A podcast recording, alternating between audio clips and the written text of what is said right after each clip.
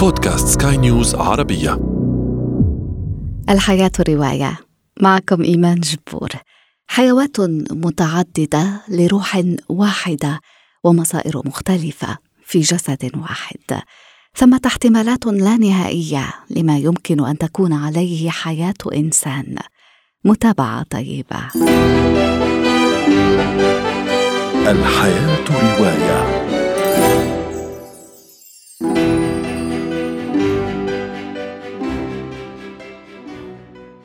شخص واحد يعيش مصيرا واحدا. هذا ما عليه الحال نظريا على الأقل لأن الروايات التي نتطرق إليها تدفع حدود الوعي والخيال ويصبح كل شيء ممكنا. ما من أحد منا لم يتساءل ولو لمرة واحدة كيف كانت حياته لتكون لو أنه سلك مسارا مختلفا؟ لو أنه قابل شخصا معينا أو اتخذ قرارا آخر بدل ذلك الذي رسى عليه. في هذه الرواية رواية أربعة ثلاثة اثنان واحد يقدم لنا الكاتب الأمريكي بول أوستر أربعة مصائر مختلفة لحياة شخص واحد هو آرشي من طفولته إلى شبابه بين خمسينات وستينات القرن الماضي أربع احتمالات ممكنة. يسردها أوستر فصلا بعد فصل. وتبقى التيمات الرئيسية للرواية تلك المفضلة لدى أوستر حب الأدب والكتابة والشغف بالسينما والرياضات ذات الشعبية في الولايات المتحدة. تأثير الأحداث السياسية التي شهدتها تلك الحقبة فضلا عن العلاقات العاطفية.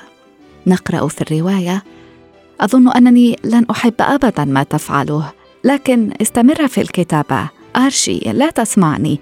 لست بحاجة إلى نصائح. أنت بحاجة إلى المثابرة. كما نصح صديقك العزيز إدغار آلان بو كاتبا مبتدئا ذات يوم قائلا كن جريئا اقرأ كثيرا اكتب كثيرا انشر قليلا. ابتعد عن العقول الصغيرة ولا تخف شيئا. Promises to keep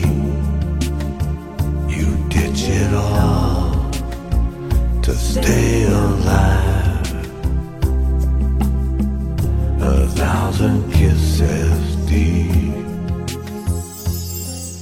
أكتوبر 1988 نتابع جيف وينستون الأربعيني داخل مكتبه النيويوركي يتحدث على الهاتف مع زوجته قبل أن تباغته أزمة قلبية قاتلة مات جيف لكن حياته لم تنتهي يستيقظ ليجد نفسه في عام 1963 وهو في ربيعه الثامن عشر يستيقظ في غرفته الجامعية القديمة فهل سيعيش نفس الحياة مجددا؟ على الأغلب لا لأنه يعي جيدا ما حدث في حياته التعيسة السابقة كما يعلم ما تؤول إليه المباريات الرياضية والشركات التجارية التي تهيمن على العالم يملك معرفة من شأنها أن تجعل منه أقوى رجل في العالم إلى أن يباغته الموت مرة ثانية وثالثة وتبدأ حياة رابعة. رواية Replay للكاتب الأمريكي كين جريموود حبكة واعدة تشد فضول القارئ. ففي كل مرة تحسب أن القصة تمضي صوب التكرار. تفاجئك فطنة الكاتب الذي يطلقها صوب اتجاهات جديدة بشخصيات مختلفة. صحيح أن موضوع الحيوات المتعددة تم تناوله مرارا في روايات الفانتازيا والخيال العلمي لكن هذه الرواية تتميز بشكل خاص بأنها تجعل القارئ يفكر يتأمل ويتساءل عن الوقت الذي يمر عن الأهمية التي يوليها لعلاقات معينة عن مسار الحياة. الذي يعتبر مثاليا لبلوغ السعادة. عن أمور أخرى كثيرة كنا لنغيرها لو أن الزمن يعود بنا إلى نقطة البداية.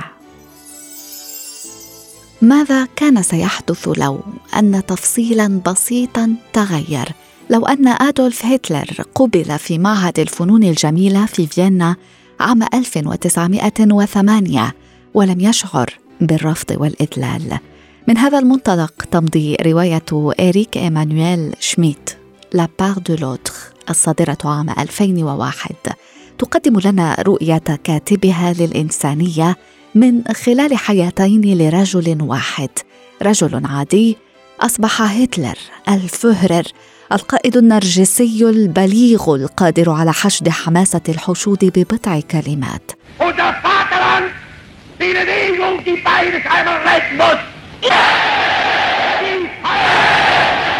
ثم أدولف الآخر نقيضه التام الذي نجح في امتحان ولوج الفنون الجميلة وتفجرت موهبته كرسام في أنحاء أوروبا تنعم في السلام.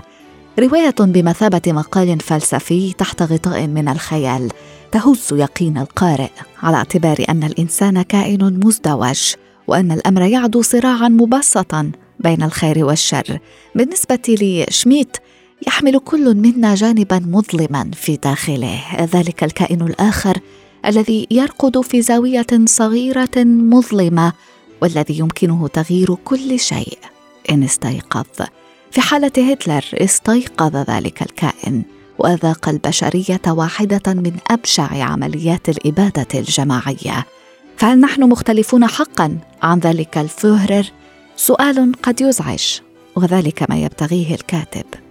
يقول شميت طالما أننا لا نعترف أن الخسيس والمجرم موجودان بداخلنا فسوف نعيش في كذبة تقية.